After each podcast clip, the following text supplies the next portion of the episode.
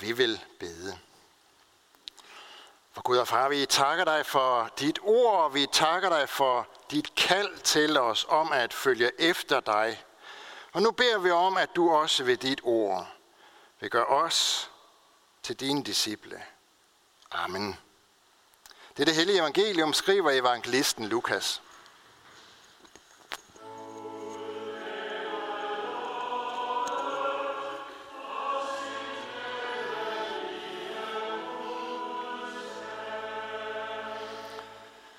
Store skare fuldtes med Jesus, og han vendte sig om og sagde til dem, hvis nogen kommer til mig, og ikke hader sin far og mor, hustru og børn, brødre og søstre, ja sit eget liv, kan ikke være min disciple. Den, der ikke bærer sit kors og går i mit spor, kan ikke være min disciple. Hvis en af jer vil bygge et tårn, sætter han sig så ikke først ned og beregner udgifterne for at se, om han har råd til at gøre det færdigt. For at man ikke skal se ham lægge en sokkel uden at kunne fuldføre det. Så alle giver sig til at håne ham og sige, den mand begyndte at bygge, men kunne ikke fuldføre det. Eller hvilken konge vil drage i krig mod en anden konge, uden først at have sat sig ned for at overveje, om han med 10.000 mand er stærk nok til at møde ham, der kommer imod ham med 20.000. Hvis ikke, sender han udsendinge for at forhøre sig om fredsbetingelserne, mens den anden endnu er langt borte.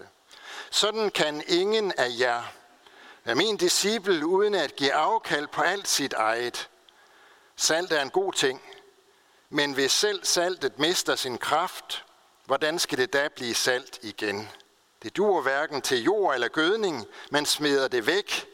Den, der har ører at høre med, skal høre. Amen.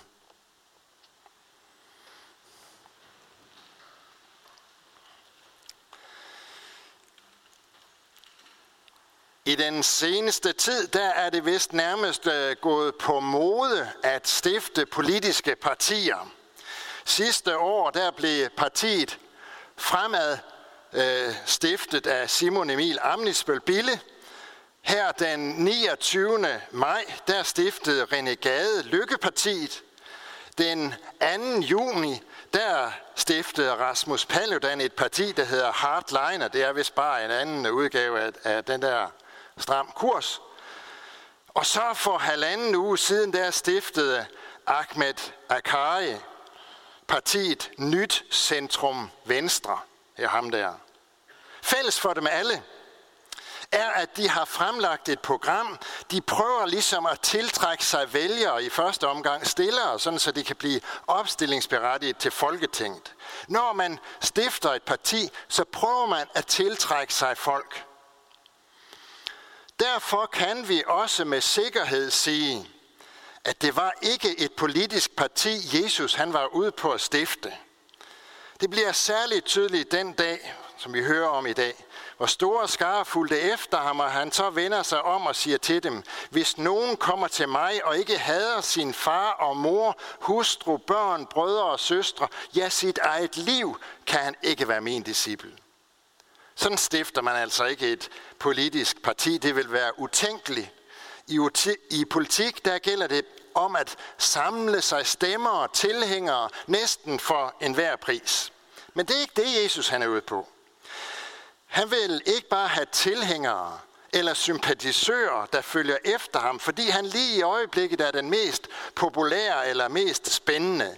Hvis det var det, han havde været, hvis det var det, der var Jesu mål og opgave, så kan man ellers godt sige, at han havde haft succes, mens han vandrede her på jorden. For ligesom vi hører det i dag, sådan hører vi det jo mange gange, at store skare fulgte ham. Jesus var virkelig populær. Han var faktisk en mand, som kunne samle mange mennesker omkring sig. Han tiltrak sig opmærksomhed. Så man, han kunne egentlig godt have været partistifter, men det var ikke det, der var hans mål. For det, som han var ude på og virkelig var interesseret i, det var at gøre mennesker til disciple. Og det er han stadigvæk vi kan godt foretage kirketællinger og, og tælle aldergæster og så videre og så videre. Og det kan også være fornuftigt nok, hvis, hvis det bliver brugt rigtigt. Vi kan godt være optaget af, hvor mange mennesker vi kan samles her i kirken, hvis det ellers ikke er coronatider og sådan noget. Men egentlig, så er det slet ikke det, det handler om, at vi bare samler en masse mennesker. Det handler også i dag om, hvem der vil være Jesu disciple. For Jesus, han ser ikke på mængden.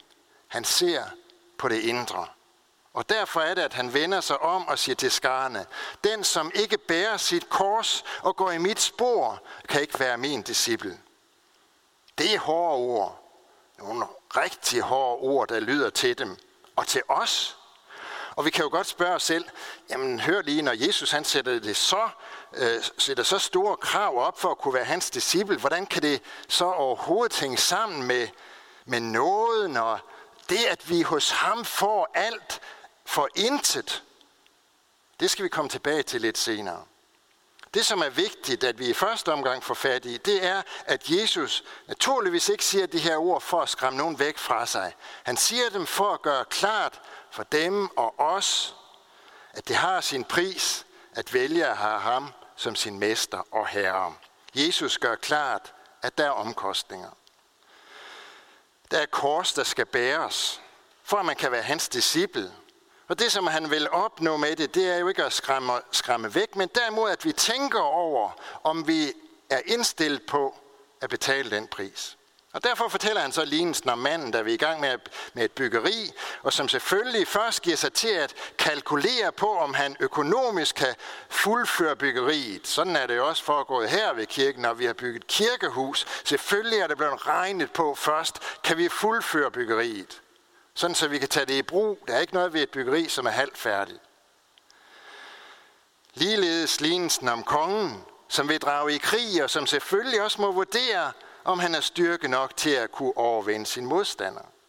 Jesus spørgsmål til os går ikke på, om vi har lyst til at være en af dem, som er tilhængere af ham, og som kalder sig kristen, fordi vi nu engang er født i et kristen land og døbt osv. Nej, hans spørgsmål til os i dag går på, om vi har lyst at betale prisen for at være hans disciple. Og prisen, ja, det er altså at bære sit kors og følge hans spor. Vi skal se lidt nærmere på, hvad det vil egentlig sige, det der med at bære sit kors. Jesus han gør det jo på sin vis ganske konkret ved at sige, hvis nogen kommer til mig og ikke hader sin far og mor, hustruer, børn, brødre og søstre, ja, sit eget liv kan ikke være min disciple. Hvad mener han egentlig med det? Ja, for at forstå Jesu ord her, så tror jeg, at det er ret vigtigt, at vi får fat i, og vi gør os klart, at det her, det har altså ikke noget med hadefulde følelser at gøre. Sådan forbinder vi det med ordet hade, men det er fordi, der på dansk ligger en sådan lidt voldsommere betydning end øh, på Jesu modersmål. Den norske bibeloversættelse har undgået at bruge ordet hade og har egentlig fået meningen bedre frem, når det der hedder, hvis nogen kommer til mig og ikke sætter dette højere end far og mor osv. Det er faktisk det, som Jesus han mener, at hvis vi vil være hans disciple, så må der ikke være noget, som vi sætter højere end det at høre til hos ham. Hverken forældre eller kone eller børn eller søskende. Ja, ikke engang vores eget liv må vi sætte højere og sætte mere pris på, end det at være Jesu disciple. Nej, for hvis vi vil være hans disciple, så vil han have førstepladsen i vores liv. Og det gælder i alle spørgsmål, og det gælder til alle tider. Det er nemlig kun én måde at være Jesu disciple på, og det er at være det ubetinget. Der er nogen, der kalder sådan en øh, form for kristendom for fanatisk og siger, ah, spis nu lige brød til, vi skal heller ikke blande Jesus ind i alting. Jo, det er faktisk det, vi skal. Det er lige netop det, som Jesus han prøver at sige til os her, at hvis der er nogen, som ikke vil sætte ham på førstepladsen over alt vores eget og alt det, som fylder noget i vores liv, så kan man ikke være hans disciple. Så kan vi, vi kan altså ikke sådan bare sige, lad os nu holde os til vores dåbspagt, og så lad dem, som vil være disciple på den måde, være det. Det kan vi ikke, fordi hvis ikke vi vil være hans disciple og bære vores kors, også det kors, som betyder, at der er noget, som at der ikke er noget, som vi må sætte højere end at være disciple. Hvis ikke vi vil det, så holder vi os slet ikke til vores dåbspagt. For der er kun én måde at høre til hos Jesus på. Det er at være hans disciple. Enten er man hans disciple, eller også så er man blot en i den skare, som lige i øjeblikket følger efter ham, men som hvornår det skal være, kan vælge at gå en anden vej. Enten er man disciple, som gør sig klart, hvad omkostningerne er, eller også så er man blot en tilskuer, som ikke er indstillet på at betale omkostningerne ved at følge ham. Så enkelt. Så firkantet, så radikalt taler det nye testamente, for der findes kun én måde at følge Jesus, og det er at være hans disciple og sætte det over alt andet. Og så kan vi spørge os selv, hvorfor er det dog, at Jesus han vil have os til at opgive alt vores eget, for at vi kan være hans disciple? Må ikke det er, fordi Jesus i virkeligheden, det som han i virkeligheden taler om, uden sådan direkte at nævne det, det er det, som også bliver udtrykt med det første af de ti bud. Du må ikke have andre guder end mig. Luthers forklaring til den øh, i den lille katekismus til det her bud, den lyder, det vil sige, vi skal over alle ting frygte og elske Gud og stole på ham. Det er det, som også sammenfatter hele loven i de ord, som Jesus gentager, når han siger, du skal elske Herren din Gud af hele dit hjerte og hele din sjæl og hele din styrke. Når Jesus på den måde kræver lydighed, kræver at få førstepladsen hos dem, som vil være hans disciple, så er det for at gøre klart for os, at alt det, som kommer til at stå ved siden af ham, som vi sætter lige så stor pris på som ham, det er, hvad han kalder afguder. Og det er enten det er vores forældre, som han ellers har givet os befaling om at ære, eller vores børn, som han har givet os kald til at opdrage, eller det er noget andet. Alt det, som kommer til at stå ved siden af Jesus, det bliver til en afgud. Og derfor har det her voldsomme krav, som Jesus stiller op for os for at kunne være hans disciple, også i høj grad sammenhæng med det her med, at vi hos ham får alt af noget. For det gør vi. Når Jesus vil have os til at være disciple, som bærer vores korse, som går i hans spor, og ikke bare være kristne af navn, som ikke vil kende alvoren i det at følge efter Jesus, så har det jo netop bare et eneste formål. Nemlig at når det gælder vores frelse, så skal vi kun holde os til én. Så må der ikke stå noget ved siden af Jesus. Der må aldrig nogensinde være noget ved siden af Jesus. Om jeg har været nok så from, om jeg har opført mig nok så fint, om jeg har gjort det ene eller det andet. Når det gælder vores frelse, så må der kun stå én, og det er Jesus. Ham, som viser noget mod os. For der, hvor vi vil holde os til noget andet, måske bare støtte os til noget andet end hans nåde, ja, der er det netop blevet en afgud for os, fordi det står ved siden af Jesus.